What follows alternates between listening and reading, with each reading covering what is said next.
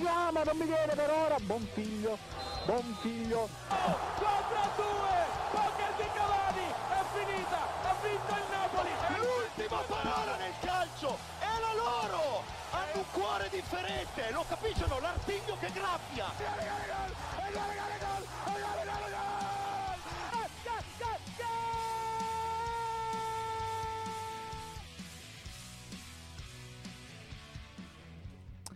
Ed è una buona, gaudiosa, mi verrebbe dire, mattinata a tutti cari amici Radio Statale. Benvenuti a questa nuova puntata di Goal Speaker perché signori, finalmente siamo nuovamente in diretta per partire con questa stagione di Radio Statale. Io vi sono il vostro Marco Cangelli e vi saluto immediatamente perché lascio spazio ai miei colleghi che mi accompagneranno in questa lunghissima stagione partendo immediatamente qui di fronte a me, non lo vedete, ma è ancora presente anche quest'anno Martino Cozzi. Ciao, buongiorno a tutti. Finalmente siamo tornati, non vedevo l'ora.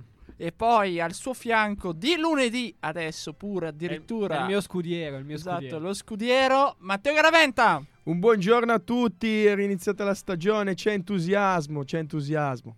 E poi ho qui al mio fianco un nuovo ingresso per Radio Statale e soprattutto per Ghost Speaker. Saluto Francesco Michele Marnini. Piacere, prima trasmissione dell'anno, prima apparizione, zero pressione. Assolutamente bisogna partire così, ma abbiamo subito un ospite perché abbiamo voluto partire col botto, per cui saluto e do il bentornato a Raffaele Pappadà, telecronista di eh, Eviz Vision, ehm, Mediaset e Lega Serie A. Ciao ragazzi, sempre un piacere tornare a trovarvi, anche se avete cambiato casa, però insomma. Eh sì, però non l'abbiamo detto. Eh Eh, sì, eh siamo sì. finiti addirittura. Non dovevo via- dirlo? No, no, no, è giusto. In via Santa Sofia 9, per cui siamo partiti proprio così col botto, con un- una nuova, diciamo, proprio casa anche per Radio Statale, finalmente, perché eh, era tanto che l'aspettavamo. Finalmente siamo a norma, abbiamo tutto il condizionatore. tutto, Perché prima non lo eravamo. Vorresti dire Eravamo questo? ab- abusivi, abusivi. No, eravamo a norma, salutiamo quelli Adesso c'è anche la finestra. Esatto, Posso venire anche d'estate. Anche d'estate, sì. No, comunque abbiamo fatto lo step in avanti, abbiamo investito, abbiamo fatto lo studio di proprietà come quelli, le società che fanno lo stadio di proprietà. Sembra la noi- Dacia Arena questo. Mancano solo i seggiolini colorati ed è uguale. Beh, direi di iniziare subito partendo probabilmente da quella che è stata la partita più importante della settimana per ora, perché ricordiamo che il turno in Serie A non è ancora finito, quindi direi partire da Napoli-Roma, che si è con- o meglio Roma-Napoli. Roma-Napoli. Scusi, dottor Cozzi. Roma-Napoli che si è conclusa 1-0 con il gol di Victor Osimen, ma che ha avuto mille mille polemiche. Quindi io direi di lasciare subito al nostro ospite un po' di commentarci soprattutto questo Napoli, che è la grande sorpresa, a mio parere, di questo inizio di stagione, perché forse all'inizio non tutti credevano che la squadra di Spalletti potesse lottare subito per il campionato dopo la rivoluzione e l'ingresso di tanti giocatori che si stanno dimostrando però veramente di grande valore. Sì, è vero, soprattutto quello che colpisce secondo me che non viene tanto considerato è il fatto che il Napoli poi tutte queste operazioni di mercato le abbia fatte anche se vogliamo in maniera tardiva perché eravamo già in là con l'estate, molte squadre avevano già una forma, penso anche magari all'Inter che invece si è mossa in anticipo. Il Napoli ha provato a correggere e se ricordate voleva cambiare portiere fino agli ultimi giorni di calciomercato. Quindi quello che sorprende è proprio questo, come subito poi eh, Spalletti si è riuscito a ridisegnare questa squadra che è fortissima e che soprattutto a differenza del passato adesso ehm, ha due facce perché può giocare un calcio spettacolare come ci ha dimostrato in Champions League ma può adattarsi all'avversario in situazioni differenti come quella col Milan o come quella di ieri all'Olimpico e riuscire a vincere 1-0 delle partite che sono fondamentali se il Napoli vuole fare quel balzello e veramente lottare per vincere lo scudetto. Eh beh, direi che a questo punto il Napoli era poi quello l'obiettivo. E quindi chiedo a Martino, qual è il punto di forza di questa squadra? Perché ieri sera ha costruito tanto, ha anche sprecato, ma non ha fatto giocare la Roma come negli altri big match, anche col Milan l'ha fatto faticare parecchio, portando a casa il risultato e poi viene da 11 vittorie consecutive. Sì, allora il Napoli secondo me ehm, ieri forse non ha fatto la sua miglior partita tecnica e anche esteticamente parlando, però ha dimostrato di saper essere concreto perché non ha avuto moltissime occasioni, ma quelle poche che ha avuto è sempre stato pericoloso. E poi permettetemi di dire che Osimen si è inventato un gol clamoroso perché quello di Osimen è un gol clamoroso C'è anche da dire che Smalling non è che abbia fatto proprio benissimo in occasione del gol perché eh, poteva, poteva intervenire prima, però eh, in questo inizio di stagione il Napoli, eh, a differenza di alcuni momenti dell'anno scorso, ha saputo dimostrare che anche nelle difficoltà è sempre riuscito a venirne fuori, ne è sempre venuto fuori bene, ne è venuto fuori col gioco. Eh, io credo che eh, il fatto che alcuni giocatori, per esempio mi viene in mente Mertens che ha rappresentato tanto per Napoli, è stato un uomo importantissimo soprattutto per Sarri, però quest'anno eh, ci sono tanti nuovi giovani, vedi Simeone, i raspadori di turno, che sono tanto affamati perché hanno finalmente la grande occasione eh, in una big che stanno vendendo cara la pelle. Quindi Spalletti sicuramente sta giovando di questa cosa qua, ovvero che il gruppo si è alzato, il livello si è alzato perché sono stati fatti innesti come eh, per esempio Kim, che non so quanti di voi conoscessero prima che eh, venisse scelto dal Napoli che all'inizio sembrava, oh mio Dio, è andato via Koulibaly, vediamo chi è questo, si sta dimostrando un grande, eh, un grande giocatore. E chiudo la parentesi dicendo quello che un po' avevo detto anche l'anno scorso, ovvero la forza del Napoli, e la forza soprattutto di Spalletti, è che anche quando mancano i, vera- i, i titolarissimi, chi entra, chi gioca al loro posto fa bene e questo non fa notare la mancanza dei titolari, perché mi viene in mente per esempio Juan Jesus, che è sempre stato un difensore un po' sottovalutato secondo me, che però da quando è al Napoli, a parte vabbè qualche incidente, vedi per esempio l'anno scorso l'autogol con lo Spezia, però ci può stare, ha sempre dato garanzie in difesa. E poi c'è quel, quel, numero 68 lì a centrocampo, Stanislav Lobotka, che è un po' l'ago della bilancia, che è un po' l'uomo di Spalletti, che no, aveva scelto Gattuso in realtà all'epoca, che però ragazzi, eh, cioè lui secondo me è il centrocampista più forte che ha il Napoli. E qui aggiungo un altro nome, Francesco, Dombelé, che ieri sera ha dimostrato negli inserimenti di fare la differenza.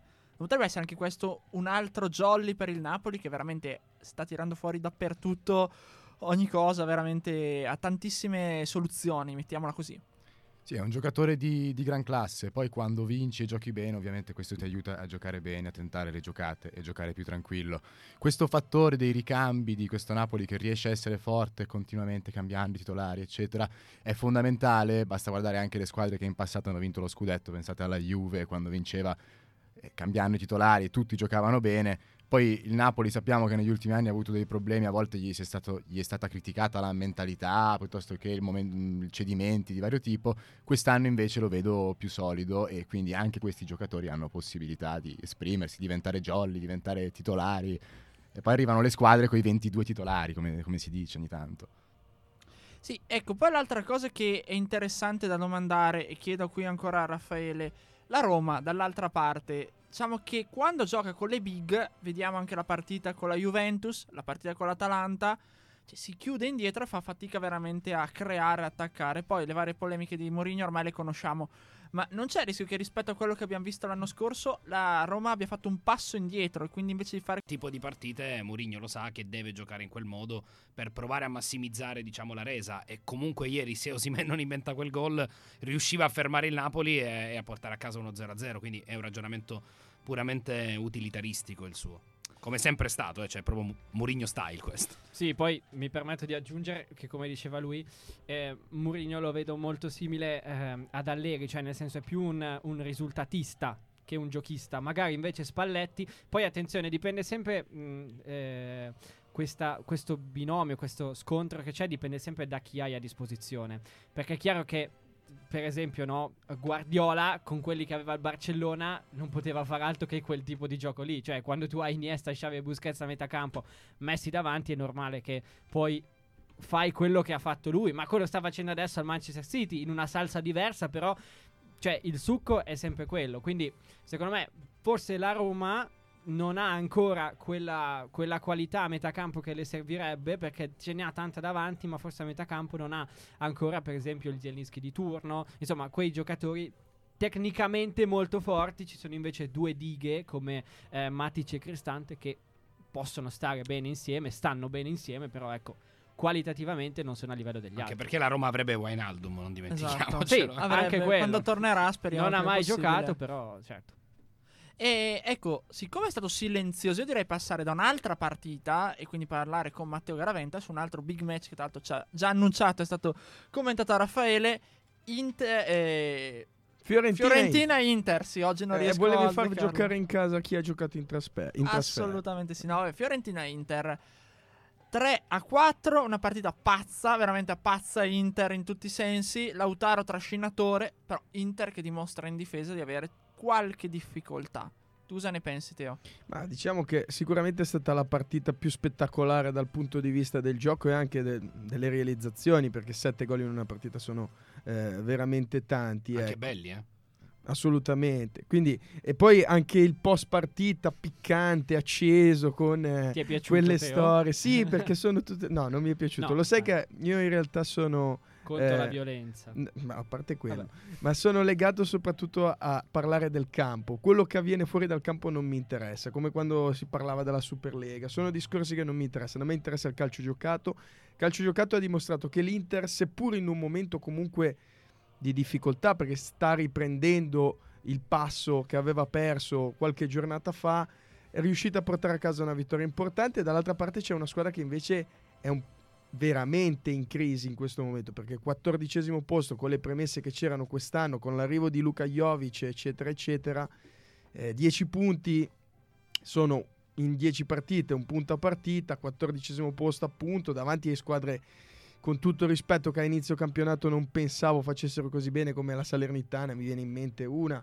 eh, di conseguenza io credo che all'interno della Fiorentina ci debba essere un momento di riflessione, seppur probabilmente è stata una delle migliori partite di questa stagione eh, della squadra di Italiano, insieme forse alla prestazione in conference eh, contro la squadra scozzese, l'Hertz.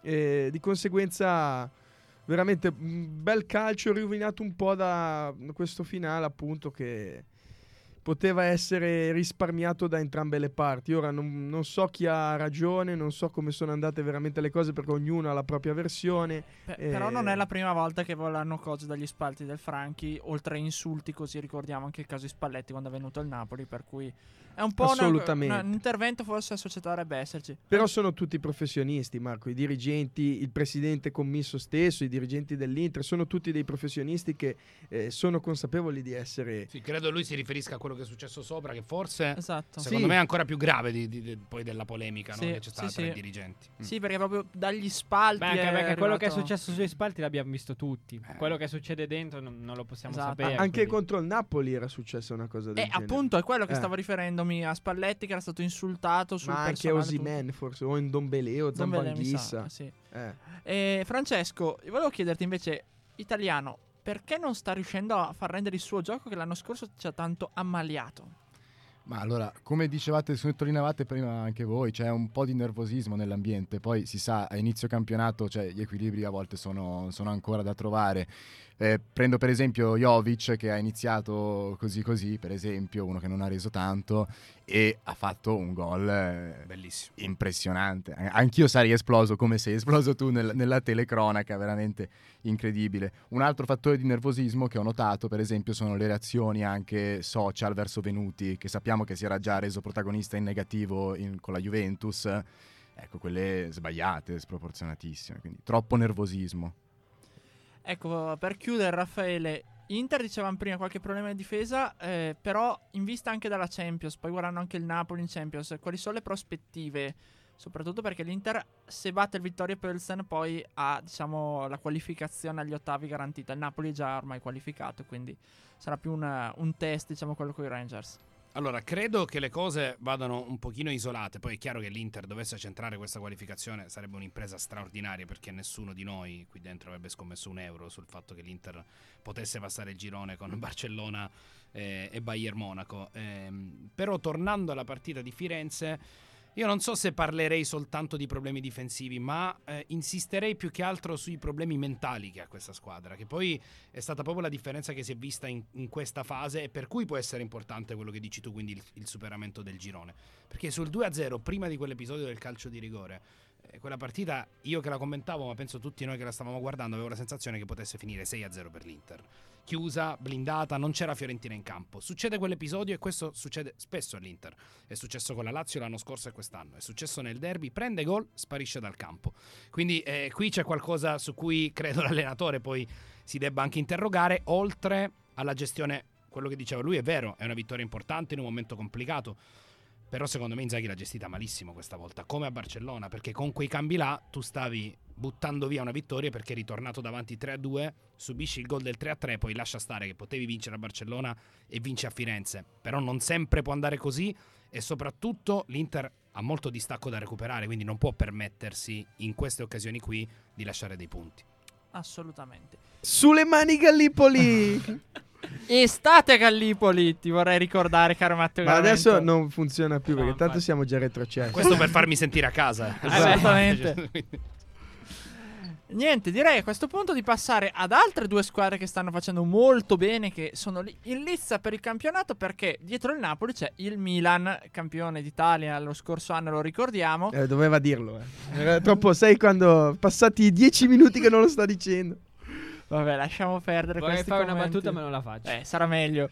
No, vabbè, a parte gli scherzi, Milan che aveva il derby del cuore, se vogliamo, col Monza e che ha vinto per 4-1 davanti appunto a Berlusconi e Galliani. No, Berlusconi non, non c'era, No, perché no. è impegnato a Roma impegnato. con, eh, con i Col ministri, governo. quindi hai ragione. Però vabbè, comunque sarà stato davanti alla televisione sicuro, quindi Sì, mettiamo davanti così. Però Milan che dà una prova di forza perché non era proprio così semplice battere il Monza, giusto Francesco? Sì, poi in realtà in certi momenti della partita, in particolare dopo il gol su punizione di Ranocchia, si è visto proprio un Monza che si stava rivitalizzando. Poi il Monza, come sappiamo, veniva da delle gare in cui aveva acquisito delle vittorie importanti con la Juve, con l'Udinese, Con che- la Sampdoria. con la Sampdoria. E quindi no, assolutamente. Poi era anche una partita particolare per tutti i motivi extracalcistici che, che ben sappiamo. E, è vero, il Milan alla fine mi sembra che... voglio spendere una parola un attimo ehm, su Tatarusanu perché è stato, è stato sorpreso sul calcio di punizione di Ranocchia. Non è, cioè, allora, Ranocchia ha calciato molto bene, eh, molto bene. È partito in ritardo, diciamolo. Sì, Tra l'altro in prestito dalla Juve, Ranocchia. esatto. Però, però, sull'1-0 per il Milan ha calato una parata su Carlos Augusto che poi ha permesso al Milan di andare all'intervallo sul 2-0. Ma due parate, tra l'altro. Sì, so- la prima su Carlos Augusto che gli ha tirato Ma anche quella su Caprari Andiamo- mi sembra la seconda. Sì, Era. Sì, sì, però quella secondo me, quella su Carlos Augusto è stata più decisiva perché poi dopo il Milan da lì segna poi il, Il secondo 2-0. gol e vai a riposo sul 2-0. Anche che, assist, man. che è un'altra... Sì, è vero, assist per il gol di Brian Diaz. Tra l'altro il già successo l'anno scorso con Megnan e Leao. Vero, vero, vero. E poi la, la seconda parola che voglio spendere la voglio spendere per Orighi perché al di là del fatto che abbia segnato, tra l'altro un gran bel gol e speriamo che non si sia fatto male perché insomma quando ha segnato ha avuto un attimo di, eh, di defiance, però ehm, si vede la qualità del giocatore che ha giocato in Premier perché ehm, è un giocatore che magari non ti fa quei 15-20 gol a stagione, però è quel tipo di attaccante che svaria su tutto il fronte, ha forza fisica, ha tecnica, ha qualità e quindi secondo me il Milan ha fatto un gran colpo acquistando Righi quest'estate a parametro zero. Detto questo, eh, il Milan secondo me ehm, in questo momento, vista anche la situazione infortuni, sta facendo più di quanto sinceramente mi aspettassi. Perché comunque quando tu hai fuori, hai fuori Ibra da un tot di tempo, hai fuori Megnan, hai fuori Florenzi, hai fuori Calabria e adesso non so chi altro ci sia fuori. hai avu- Kier, chi- anche no, in difesa. tornato, sì, però. però comunque hanno fatto praticamente 3 o Esatto, 4 Giocato partite che eh, sempre. Esatto. Calulu ha adattato perché non, eh, perché non gli piace né Seco- Sergino né Ballo Touré. No, sì, sì. beh. Detto questo, il Milan secondo me sta facendo davvero un, un gran campionato. Non so se rivincerà il campionato, ma è molto presto per dirlo, siamo chiari, perché poi a gennaio inizia un altro campionato sostanzialmente. Però in questo momento devo dire che ehm, mi sta abbastanza, abbastanza sorprendendo. Sì, la partita col Monza non era eh, facile perché oltre, vabbè, al- alla questione affettiva, però il Monza arrivava da una bella vittoria in Coppa Italia con l'Udinese.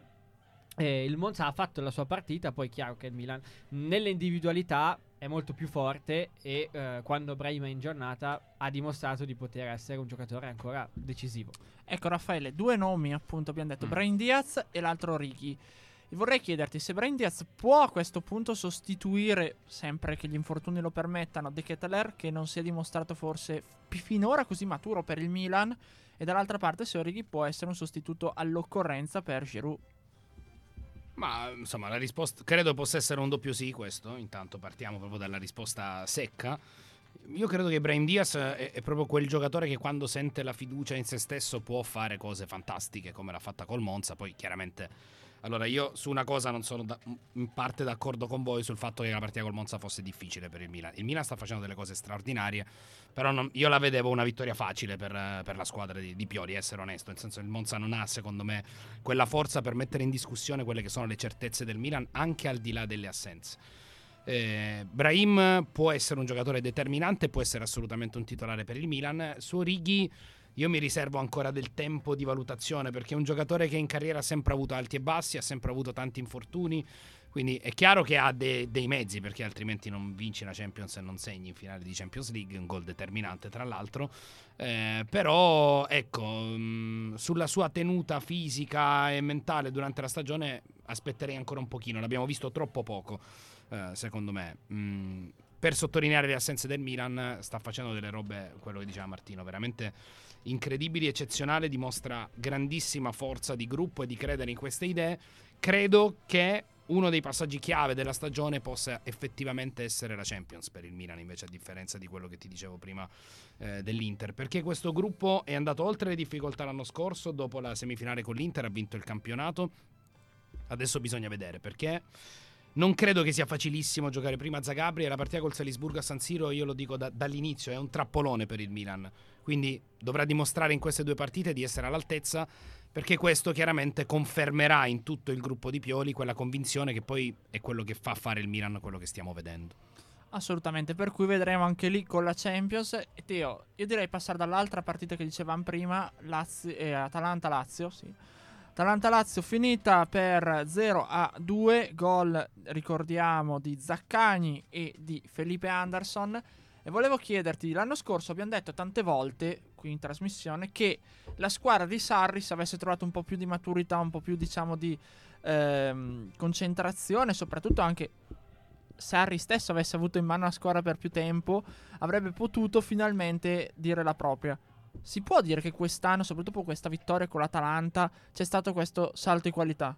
Ma la sensazione è quella perché dopo un anno e mezzo di lavoro si inizia a vedere quello che è stato definito il Sarri Ball, come piaceva chiamarlo ai giornalisti a Londra, no?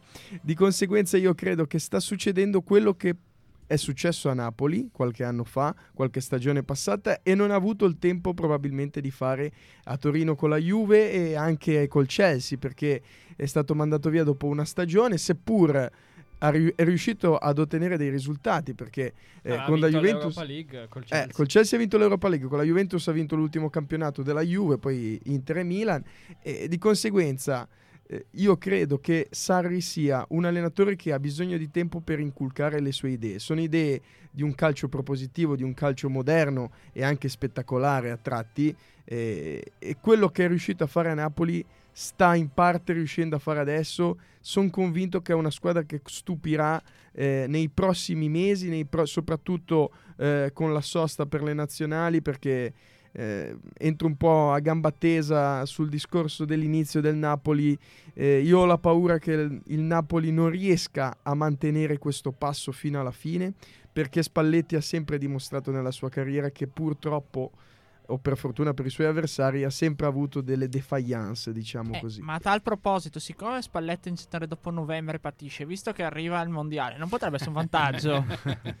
Non lo so. Non eh, puoi patire se novembre faccio- non lo giochi. Te ne faccio anche un'altra considerazione. Non so se vi ricordate la Roma di Rudy Garcia. 10, 30 punti Eh, nelle prime 10 partite. vittorie ps- nelle prime 10 partite, poi a dicembre e gennaio lo chiamavano la pareggite, la malattia che aveva, perché le Mm. pareggiava tutte.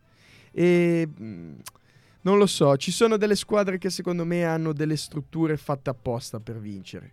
eh, e anche alla mentalità dei giocatori stessi. Il Napoli è una sorpresa per questo inizio di stagione, la Lazio stessa è una sorpresa, lo era l'Udinese Mm. dopo- prima della sconfitta col Torino, che non è che ha, ha cambiato le gerarchie perché ci sta, però poi vengono fuori e mh, la In- l'Inter e, Ju- e la Juve che sono lì a neanche 10 punti Sì, dalla vetta. dal- otto dal Napoli, la Juve Eh, un po' di più. Quando la Juve può, può schierare Pogba, Chiesa, Kostic e Vlaovic, quando sono tutti al 100% E della condizione, e Di Maria, eh, non lo so poi come No, no, va a è, è vero quello che dice, però io penso che il Napoli sia una seria candidata per un altro motivo. Poi sapete quello che penso, ne abbiamo parlato l'altra volta. Bisogna contestualizzare a livello del campionato. Se tu hai Osimen, eh, Kvaratskhelia e Raspadori, eccetera, delle partite in cui non brilli le puoi vincere comunque. E quindi è chiaro che presto. Quindi io parlare di grande favorita, infatti, No, non, no, credo cioè- che.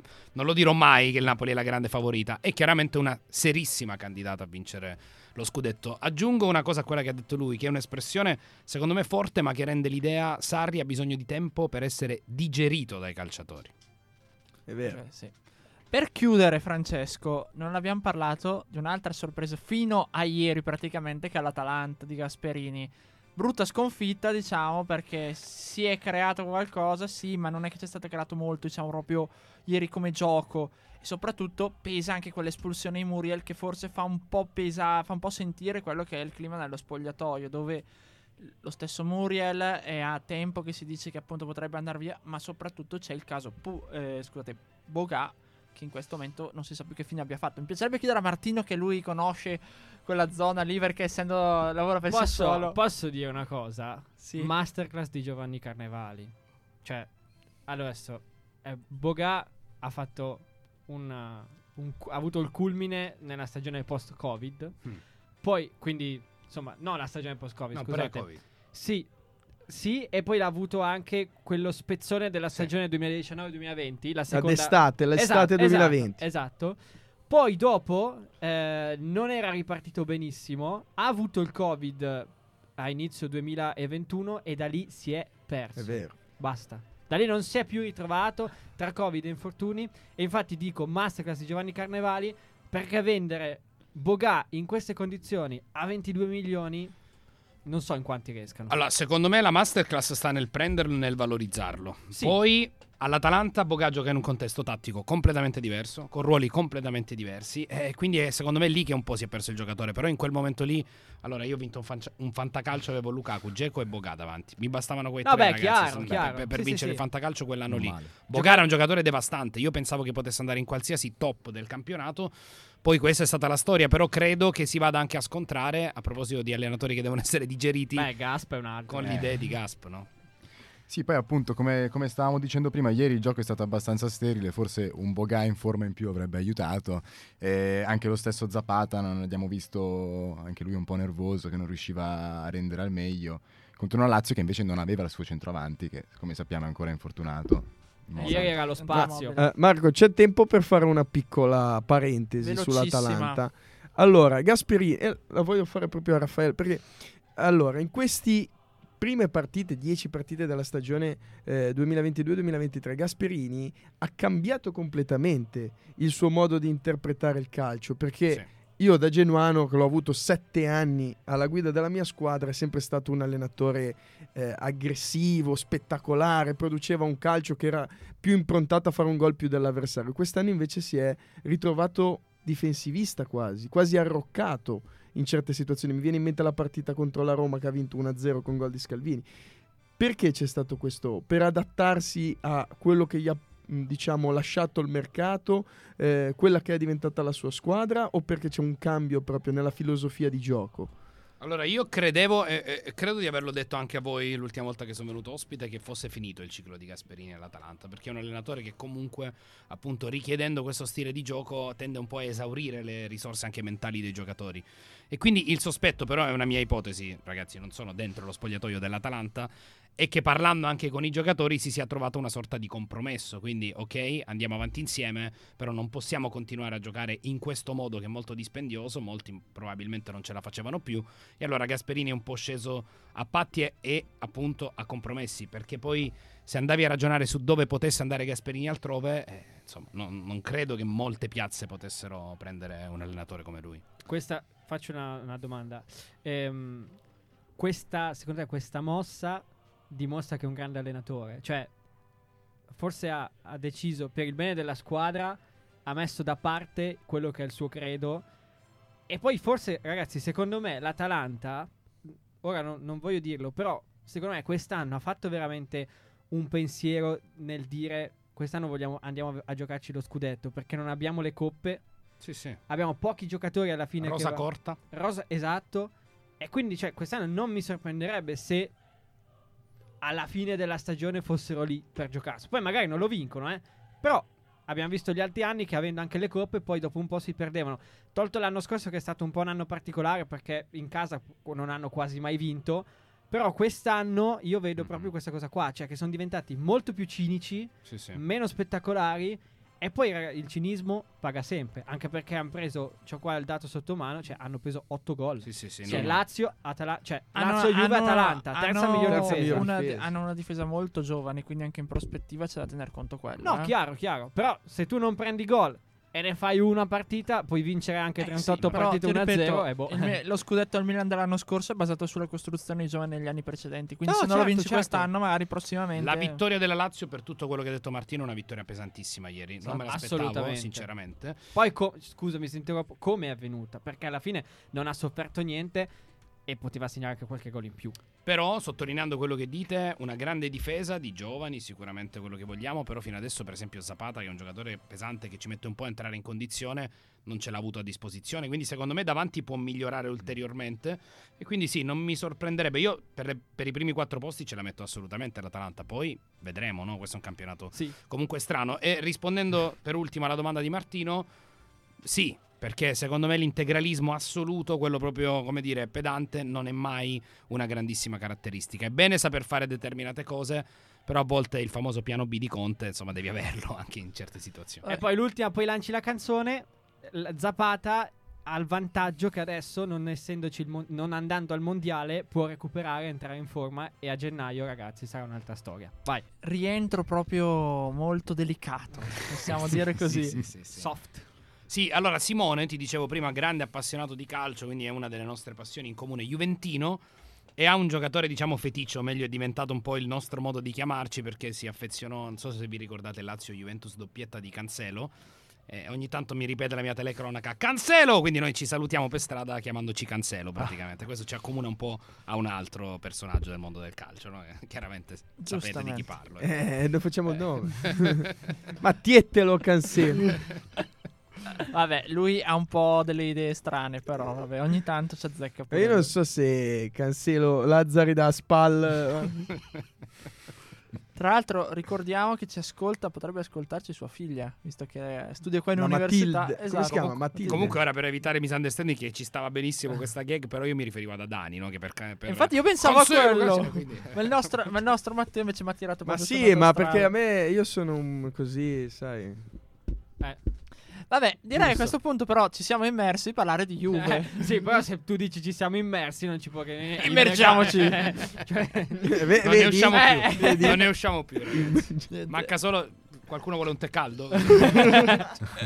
Vabbè, a 4-0 all'Empoli, diciamo una partita finalmente convincente per i bianconeri. Martino, tu che vivi il mondo Juve da vicino, che ci dici anche e soprattutto perché tu sei un estimatore di Paolo Zanetti.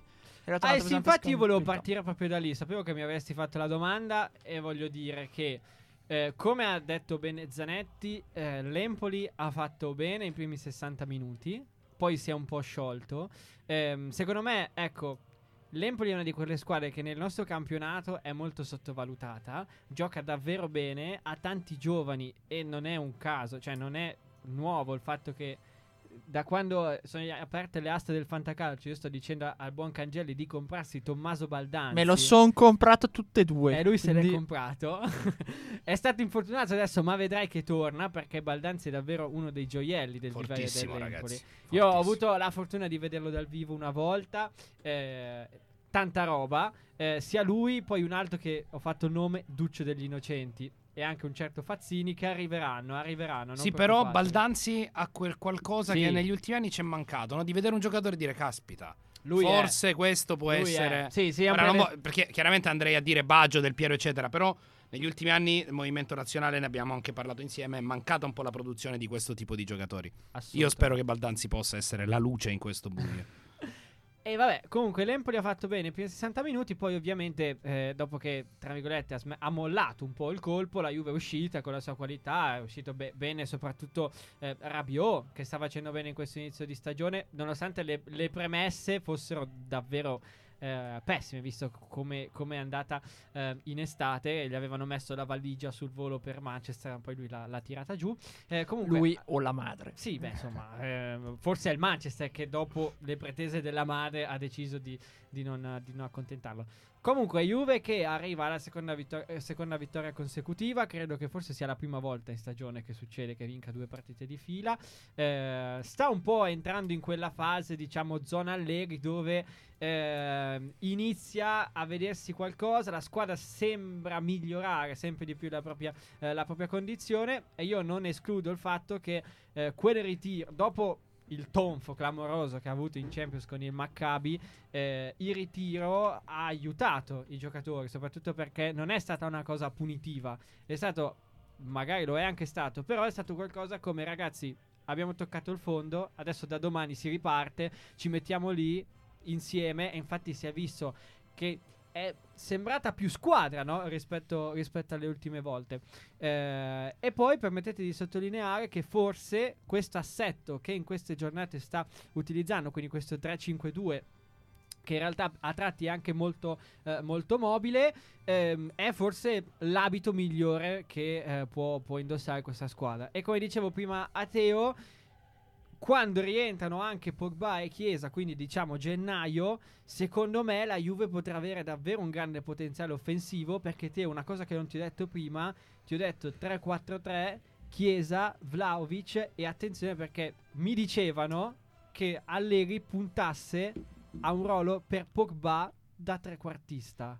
Quindi una sorta di 3-4-2-1 con Pogba e Chiesa dietro eh, a Vlaovic. Perché secondo me in questa squadra qua Rabiot non lo puoi togliere. Avete un- visto le dichiarazioni di Allegri su Kostic? Si Immagino di sì, no? Sì, Cui sì, ha sì, detto- certo, certo. Infatti nella mia idea di questo 3-4-3 Li diciamo- mette tutti lui, c'ha quadrado Kostic Eh beh, su... Lui ha detto sulla- che non ha dubbi sul fatto che Kostic imparerà a fare il terzino in futuro. Ma quindi- secondo me sì, Ah. ma secondo me, ma secondo- sì, poi sai lì diventa un po' meme perché Allegri desci gli attaccanti a sto punto. Il terzinatore Sì, per eccellenza. Sì, sai, poi Allegri Sì, ha avuto sempre un po' di puntate nella sua storia, come insomma Quadrado schierato terzino. mm, Quindi è un- è- è la- secondo me l'ha detta un po' come battuta, un fondo di verità sicuramente c'è, però sai, quando lui dice queste cose legate ai terzini viene sempre un po' eh, presa alla leggera, ma, ma ci sta. Però Ci sta quadrato cosa. terzino l'ha inventato Cosmi a Lecce. eh. No, infatti, infatti, no, infatti parlava una volta Serse. ho sentito No, anche perché mi tocchi sul cuore. Quindi No, per- infatti- ma infatti quello non mi sarei mai permesso di dirlo, eh, perché sentivo anche un'intervista di Montella che è stato un altro dei primi che ha utilizzato il quadrato terzino Sì. alla Fiorentina, quindi E io volevo a questo punto chiedere a Teo cosa ne pensi di Pogba trequartista, se sarà possibile farlo. Come tra l'altro se ne parlava ti ho prima. sganciato una bella bomba, Teo. eh. Fuori, diciamo, da- dalla diretta anche di Milinkovic Savic eh, come trequartista in vista del No, punta, punta, Punta, scusa. Ma diciamo che indubbiamente Pogba è un giocatore di indubbie qualità tecniche che per quanto ci ricordiamo noi in Italia aveva un tiro da fuori impressionante, una qualità mh, assoluta, ecco, e l'ha dimostrato anche in parte a Manchester, seppur con alti e bassi, diciamo così, ecco. Per le premesse che c'erano state quando è stato ceduto, sicuramente non sono state completamente rispettate. Eh, è un giocatore che farà la differenza, secondo me, nel nostro campionato quando tornerà. Bisogna vedere anche come starà, perché eh, praticamente è da maggio che non gioca, perché quindi passeranno quasi sei mesi e prima che un giocatore del suo livello riprenda la condizione che ci vuole. eh, ci- gli servirà del tempo, la pausa del mondiale sicuramente lo aiuterà anche se sarà convocato immagino, e- però potrebbe mettere dei minuti nelle gambe, quello eh, sicuramente va a suo favore. Sul fatto di far giocare trequartisti determinati giocatori che vedo più portati a una linea mediana non sono d'accordo perché sono più importanti Sto con te. In mezzo al sì, cioè eh, per me in quella zona lì del campo ci vuole un Brahim Diaz, ci vuole un Felipe Ma- Anderson. Ma, basta vedere la Roma da quando ha spostato Cristante più sulla mediana. Sì, esatto, ma c- mh, Dybala, s- cioè quel, quel posto lì è di Dybala, se vogliamo proprio esagerare. Ora, Cristante poi è No, sempre ma stato infatti, ma non ho capito cosa No, c'entra. sì, No, sì. perché c'è stato delle volte che l'hanno fatto giocare trequartista. a Palermo giocava Eh, trequartista. Gasp giocava trequartista, ma poi con Mourinho è sempre giocato più che, più che altro Pellegrini se viene spostato indietro. Vabbè, Mourinho ha fatto giocare Montari trequartista, ragazzi. cioè. Beh, ha fatto giocare tuo terzino, Mourinho, quindi- no, Pandev sulla fascia, quindi Secondo me la Juve ha bisogno fortemente di Pogba a centrocampo in mediana, perché il centrocampo della Juve è un centrocampo che comunque negli anni si è indebolito, eh, si è sfibrato e secondo me non è casuale nemmeno questa ascesa di Rabiot che all'interno del centrocampo è un po' il giocatore più dinamico, è quello che, che riesce a inserirsi di più, quello che si propone di più perché banalmente Locatelli, tanto per dire un nome, ma lo stesso McKenny che comunque ha segnato in una situazione di, di Il pupillo di Martino Cozzi. No, allora, è un mio pupillo. Washington McKennie. McKenny, Ah, ma secondo me... Secondo me non è un cattivo giocatore. No, anche secondo me, ma secondo me con la testa che ha rischia di bruciarsi. Soprattutto con la pizza al pollo che mangia. Ricordiamo la famosa festa di McKenny. Questa mi manca la pizza al pollo. Sì, è tipo in eh, All or Nothing, no? Quello Ah, su sì, Prime sì, Video. sì. Ah, Appena arriva vero. la Juve, gli chiedono Bonucci e Chiellini: Cos'è che mangi tu? Eh, la pizza col pollo. Ah, uno dei no. piatti tipici Ragazzo. italiani. Che... È proprio un America- un American boy. American. Sì, comunque allora io sono aperto sui cambi di ruolo dei giocatori, però secondo me a volte bisogna vedere anche quello che si perde, perché tu sposti un giocatore più avanti o più indietro e guadagni alcune cose, però perdi molto di quello che lui ha nel suo bagaglio tecnico, no? E quindi io sono d'accordo con, con voi, cioè nel senso Pogba serve più a centrocampo. Discutiamo sulla conformazione del centrocampo, sul ruolo, perché forse a due ha dimostrato di non trovarsi a suo agio, però trequartista personalmente non ce lo vedo, poi magari insomma, mi smentirà.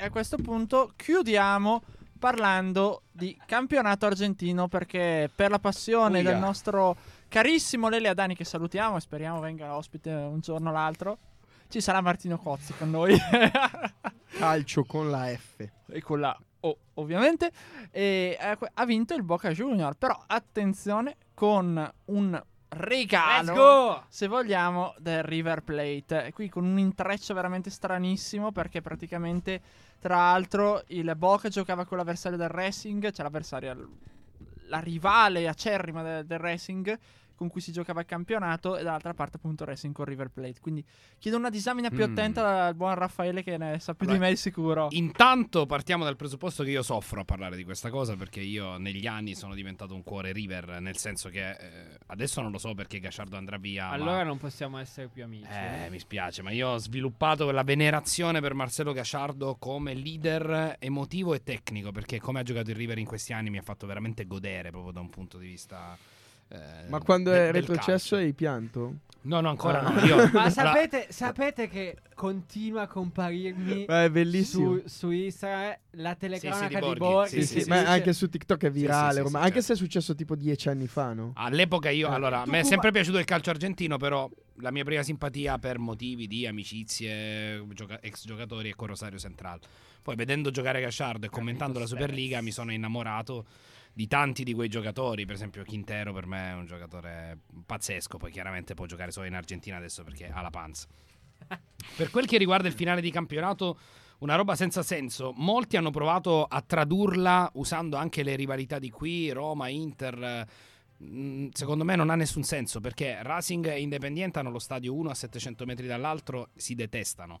Boca e River lo sappiamo, qui i tifosi di Inter e Milan vanno allo stadio insieme, quindi non è neanche lontanamente paragonabile. Però è una di quelle storie che il calcio ci regala con un rigore parato da Franco Armani che fa vincere il titolo al Boca, lo fa perdere a Racing. Eh, restano due cose secondo me belle, da, da una bella e una meno bella.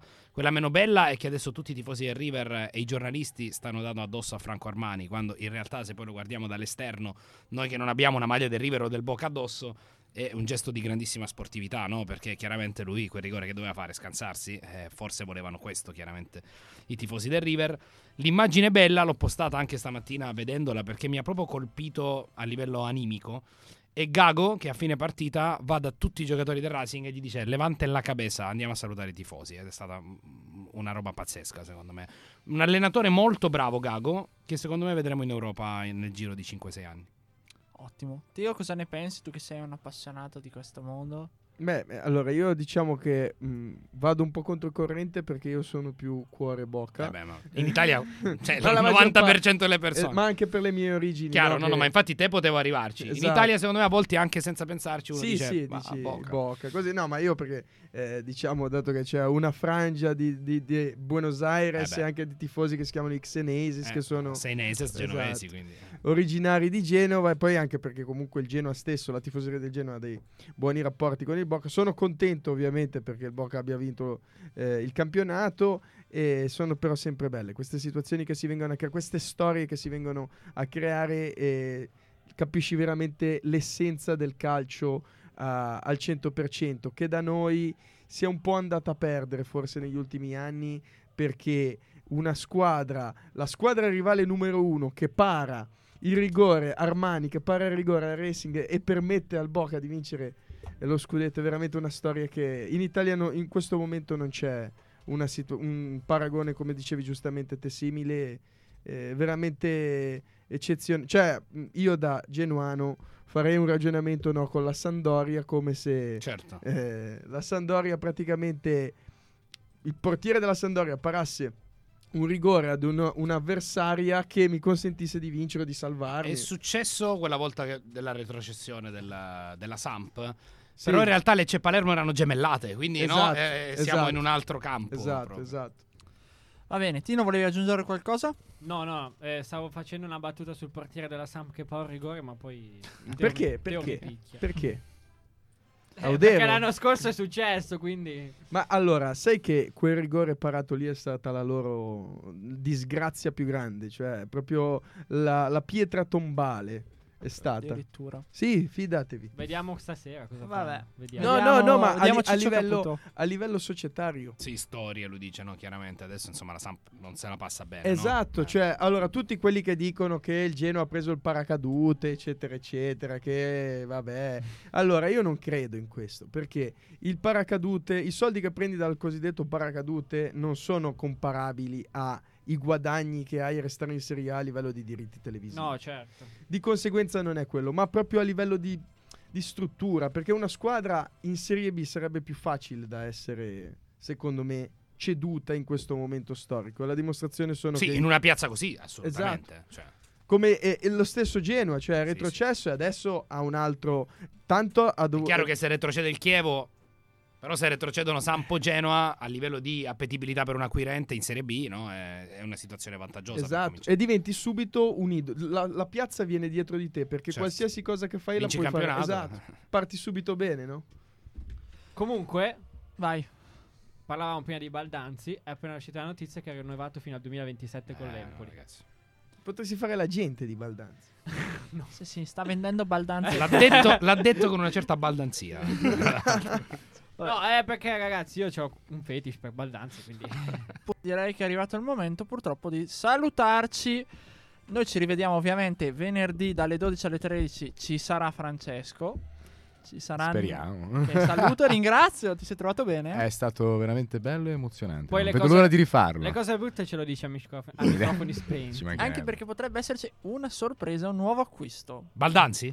sì, è lui, lui, lui. Anzafame. Adesso- Senza Va E bene. mo basta, vero? Io saluto quindi Matteo Garaventa, È stato un piacere, una buona giornata a tutti, buona settimana. Martino Cozzi. Grazie a voi, ci sentiamo lunedì prossimo. Forse abbiamo anche un ospite. Ancora non Lunedì prossimo non è festa, uè. No. No, eh, Eh. Lunedì prossimo mi sa di sì. Eh, che ospite c'hai? A me dicono che andiamo in onda e poi dopo l'ospite. Sì, oh, venerdì ci sarebbe la Halloween. puntata se vieni. Cosa? Ci sarebbe la puntata venerdì. Eh. Parla con il mio prof di Ma latino. dovete parlarne adesso. No, scusa. infatti. chiudi e basta, che siamo in ritardo. Raffaele Cosa Pappadà. mangi Ciao stasera? ragazzi, allora? sempre bello venire a trovarvi. Un gol spettacolare, un gol meraviglioso, impressive, impressive, impressive. Come si chiama? Non mi viene per ora. Buon figlio. Buon figlio. Contra due, poker di Cavani, è finita, ha vinto il Napoli. L'ultima parola nel calcio un cuore differente, lo capiscono? L'artiglio che graffia!